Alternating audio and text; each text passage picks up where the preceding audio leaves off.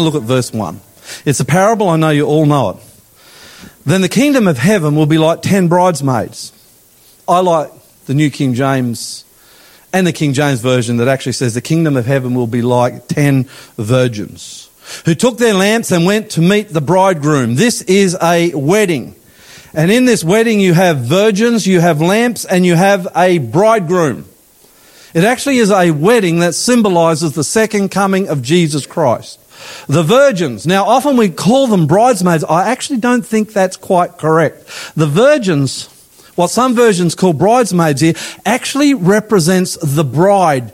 And if you go into scripture, you'll find that the bride represents the, the church of Christ who is pure who is set apart and she is waiting for her Lord who is the bridegroom. Now, you are the church of Christ. And when Jesus comes, you will be reunited with him face to face and there will be a wedding and it will be a beautiful wedding. I don't mind weddings. But this is one wedding I don't want to miss. And you are the bride. And, and it's, it's interesting, and I'm going to talk more about this in the next couple of weeks. When Jesus looks at you, you might look at yourself today and you might think, I'm, I'm a sinner. I don't feel real good about myself. I'm not walking with the Lord as I should. I'm falling all the time. I feel depressed.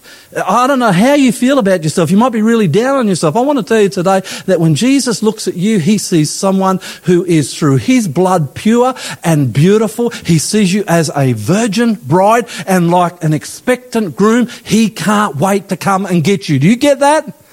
You say, well, I miss Jesus. I wish he would come. You don't miss Jesus like he misses you.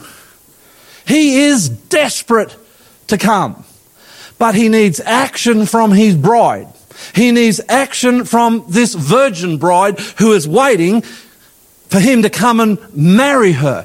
He needs action. Now, this bride, this virgin bride, the church has a lamp. Now, a lamp gives light. Guess what that light is? It's a message that we have.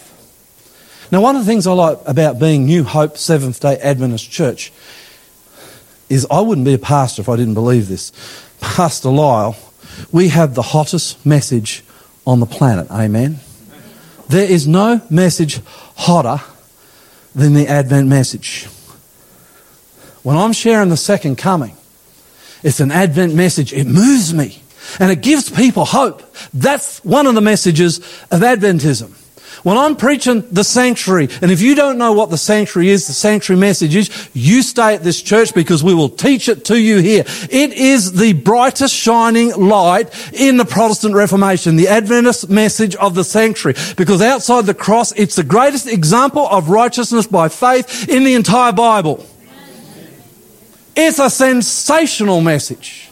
And it's no wonder Satan attacks this message more than any other.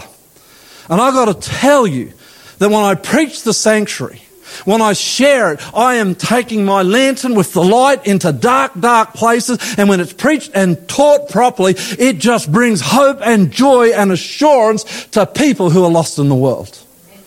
This is the virgin bride of Christ with her lantern with her lamp, with her message to take to the world. And this is the wrong church for you as a foundation member if you don't think that Adventism has something very special to share with the world. We are not in this community just as another Protestant church. We are a Protestant church, hallelujah.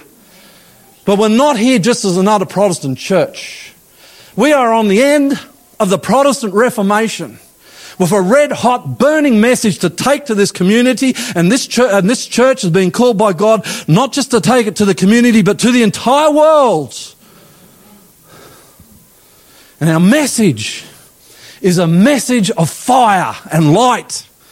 And nothing stirs me, even as a 51 year old middle aging pastor, Lizzie, who can't do, I keep telling Liska, I'm not the young man I used to be.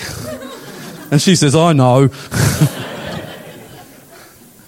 but nothing stirs me more than the Advent message, and nothing should stir the bride of Christ more than this, this sensational, fantastic message. There are ten virgins.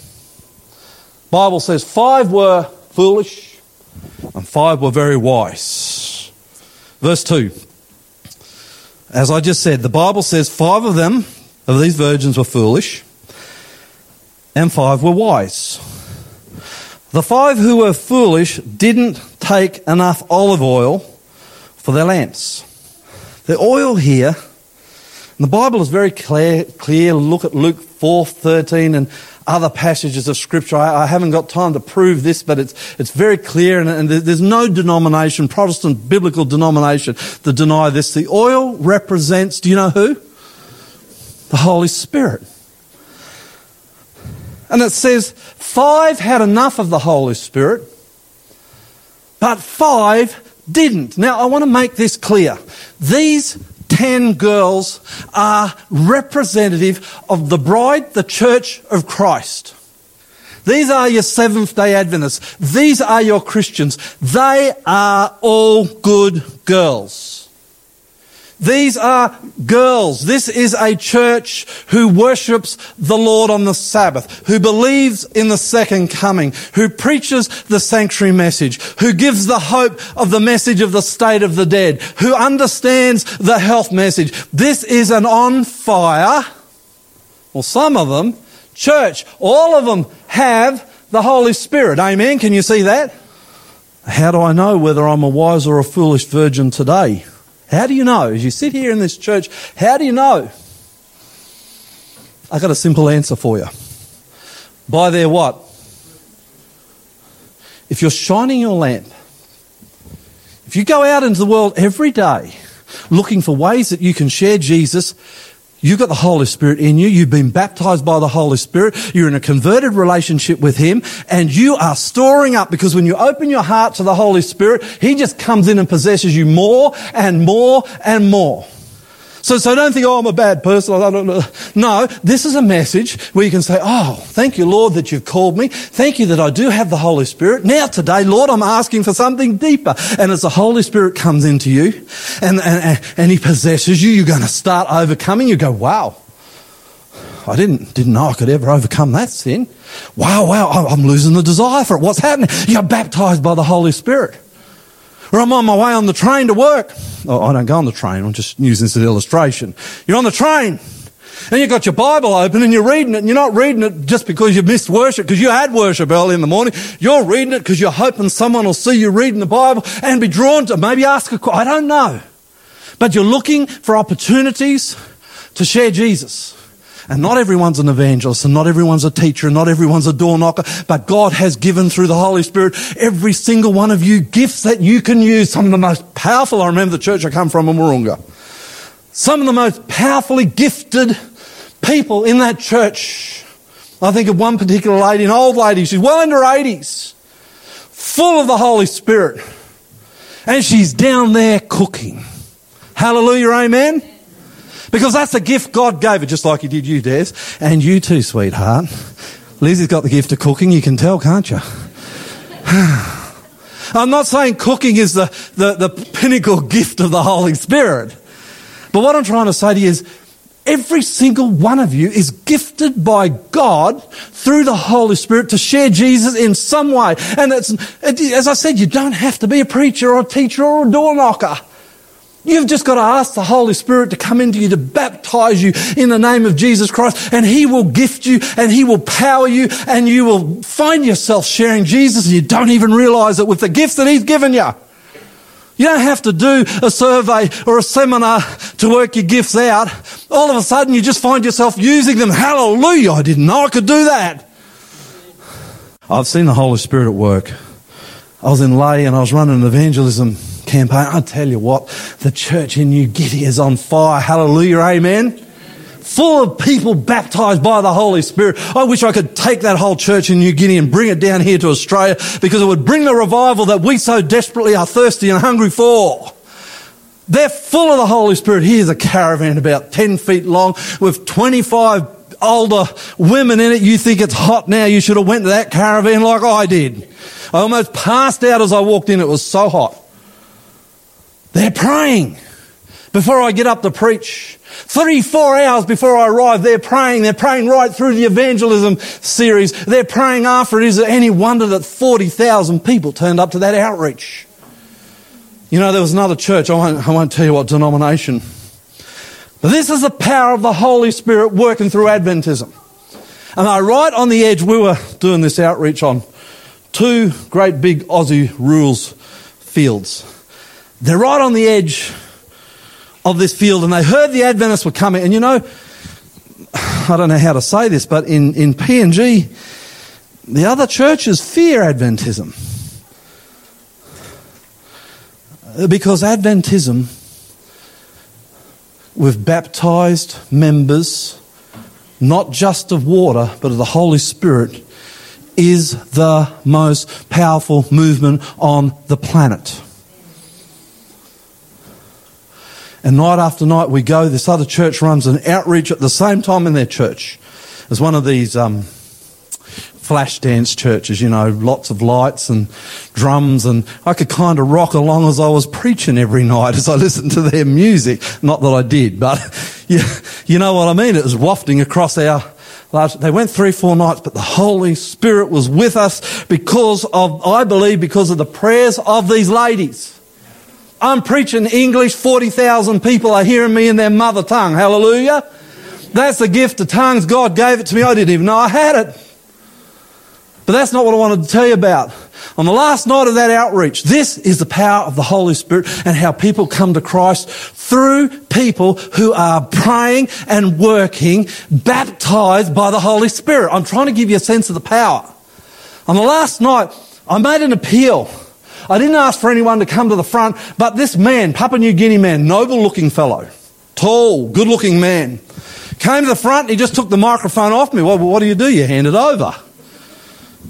He said, I'm the pastor of that church there, and he pointed to it.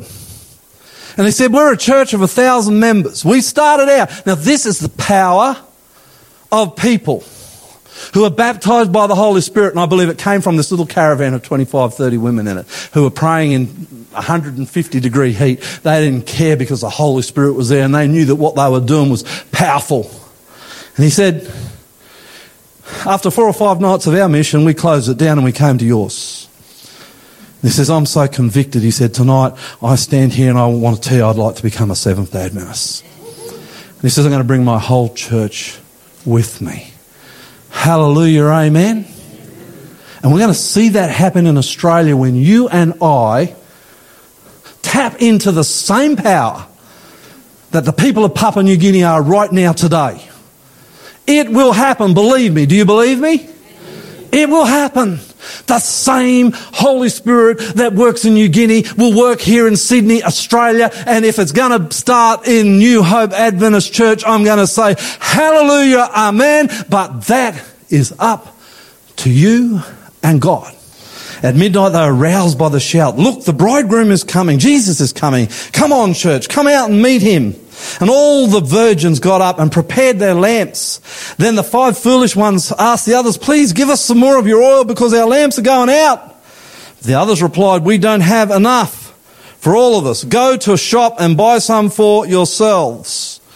As Jesus comes, you better believe it, you're going to need the Holy Spirit to get through to the end. You're going to need, as we go into the times that are ahead of us, you're going to need the baptism of the Holy Spirit. It is not optional. It is not a multiple choice question that both could be right. You must have the Holy Spirit if you're going to be ready for Jesus when He comes. Now I want you to listen to me here. The Holy Spirit comes from a relationship with Jesus. And it does take time to develop. When the Holy Spirit comes, it takes time to develop. You heard Lizzie this morning when she said, I was converted, but then I began a journey with Jesus. I know because I've been on some of that journey with her. When I'm in my Bible study, don't be fooled, people. You're not saved by your Bible study, but you won't be saved without it. You're saved by the blood of Christ. But your Bible study is one of the most, your personal daily Bible study. I encourage twice a day, morning and evening. It is a non negotiable Because when you are in your Bible study, you are experiencing God. You'll hear His Word in your Bible study, and as you read and as you study and as you meditate in your Bible study, your heart is opening up. You don't even real, realize it, and the Holy Spirit is rushing in. God is coming to live inside you when you are doing your Bible study. And don't tell me it's not important. Because if you're going to go through to the end of time, you need God living inside you, and God living inside you is the Holy Spirit. It's baptism in the Holy Spirit. When you get down on your knees and pray,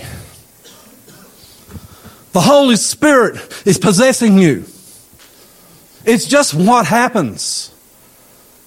It's just a natural response to what happens when you pray. The Holy Spirit comes. Oh, you know, I don't know whether I should say this in my last church. You know, a new hope's not going to be like this. But there were some people give me very hard time in my last church. They're everywhere, aren't they, Pastor Lyle? but they're not a new hope. I better not be. uh, I couldn't forgive them. They make me mad. So unfair. I'd talk to Liska about it. I'd rage on to you, Andrew, wouldn't I? Go on, Claire, wherever you're sitting. Even she's had a dose of it. Peter and others who are my friends, uh, close friends. But when I get on my knees and I pray for them, and the Holy Spirit baptizes me and possesses me, all of a sudden I can forgive. You get this? And it's not natural. It's not Lloyd. I'm German. We caused two world wars. and that blood runs through me. But even when the Holy Spirit baptizes a German, hallelujah, he can forgive. Amen? When you worship, when you come to church, when you give of your offerings and your time, you're being possessed by the Holy Spirit. When you go through trials and you go through them with Jesus, you're being baptized, anointed by the Holy Spirit. If your heart is open as He comes in and gives you power and wisdom to go through any challenge, even the challenge of death itself and sharing Jesus.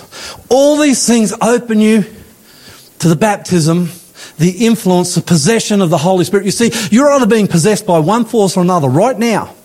And the whole world is dividing right now. There's a group preparing for Jesus and they're being possessed by the Holy Spirit, literally possessed from head to toe. And there's another group, and I don't know whether you notice, but they're not preparing for Jesus. He is not a part of their life. And they're being possessed by another darker, sinister force. And it's why you see so many awful things happening in the world and, and more and more of them.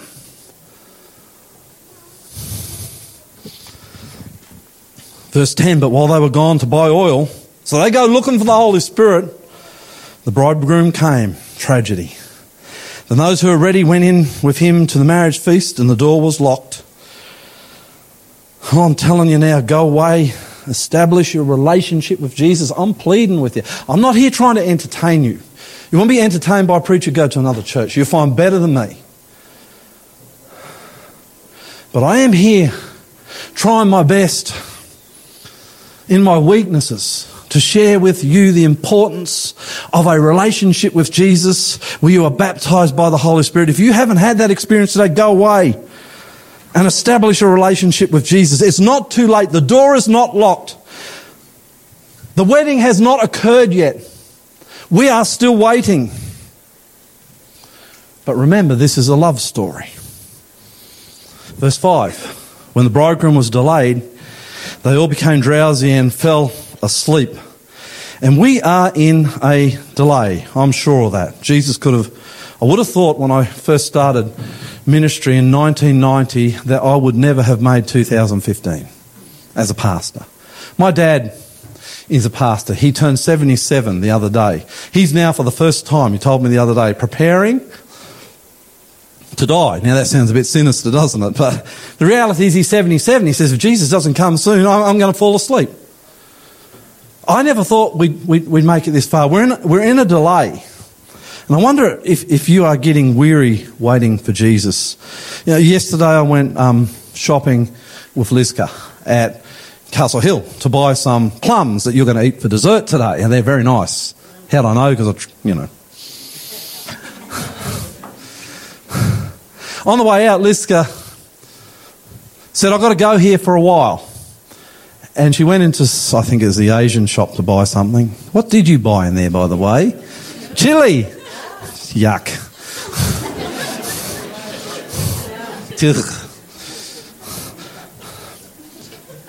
she said she'd be out in a few minutes, but there was a delay. And it seemed like she was there for four hours. And you know what I did in the delay? I ate her croissant. It was nice too. some strange things happen in delay. And there's some strange things happening to the church. And I, am coming to the end of this, so, so be patient. There's some strange things happening in the church at the moment, in the delay.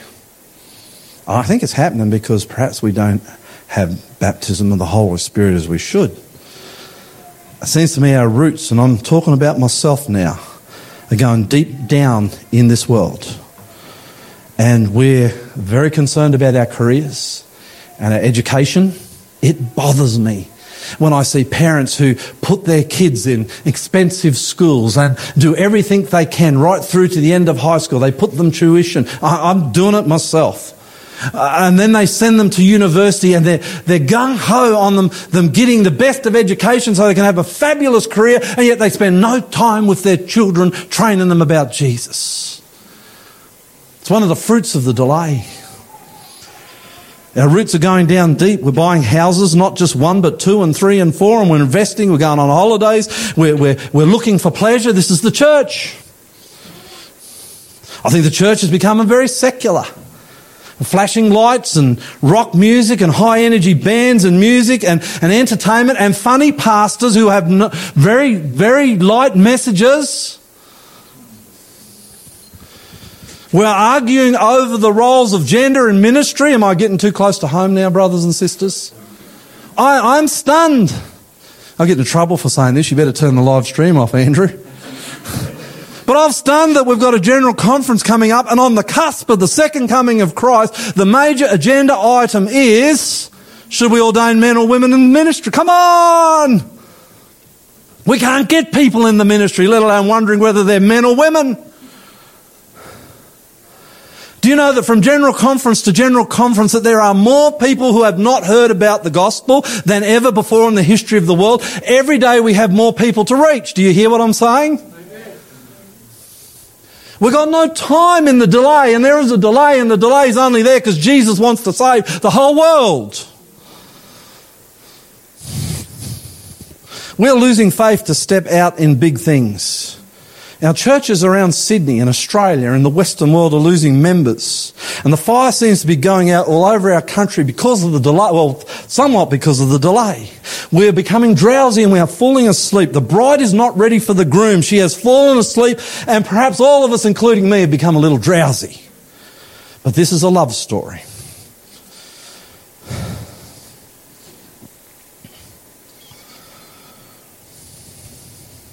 Just lost my place. That happens, doesn't it?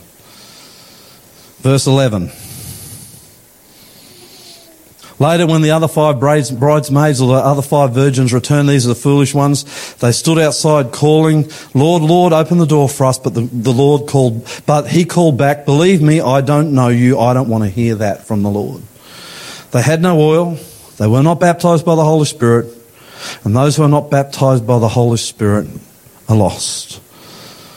But this is a love story. Verse 13.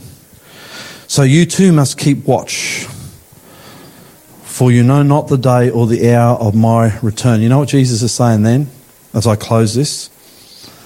Have an experience with Jesus, be baptized by the Holy Spirit. So I'm going to close by saying this. How do I get it?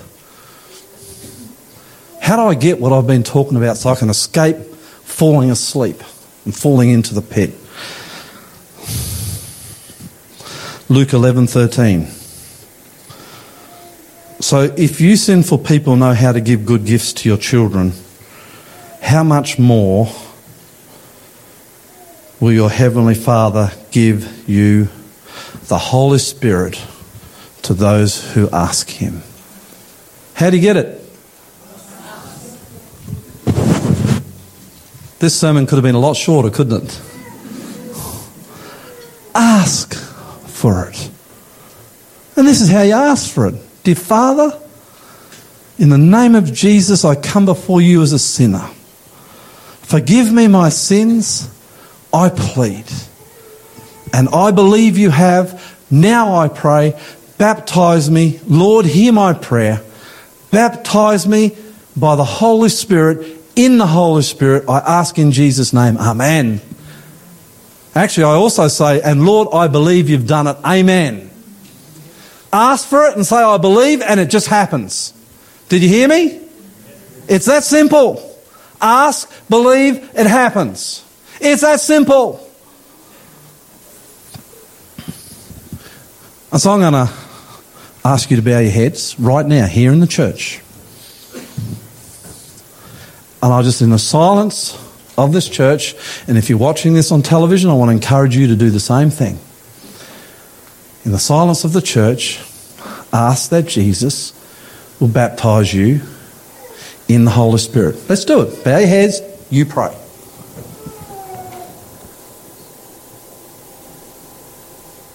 Dear Lord, this is a love story. You love us so much, and you want to come back and you want to save us. We prayed this prayer, Lord, that you will baptize us by the Holy Spirit. Give us this wisdom that comes from on high to pray that prayer every morning, to pray that prayer every evening. And give us the faith to believe that you who said you would do it have done it. And so, because of my faith, which is simple, Lord, and not all that strong, I stand before you and I thank you on behalf of this congregation, behalf of my, myself, for baptizing us in the Holy Spirit. Amen. We haven't fallen over. There's been no blinding light. There's no blazing music. There's nothing manipulative about this, Lord. You just said, ask and you will give. And we have asked and we praise you, Lord, that you have given. Thank you for hearing that prayer in Jesus' name. Amen.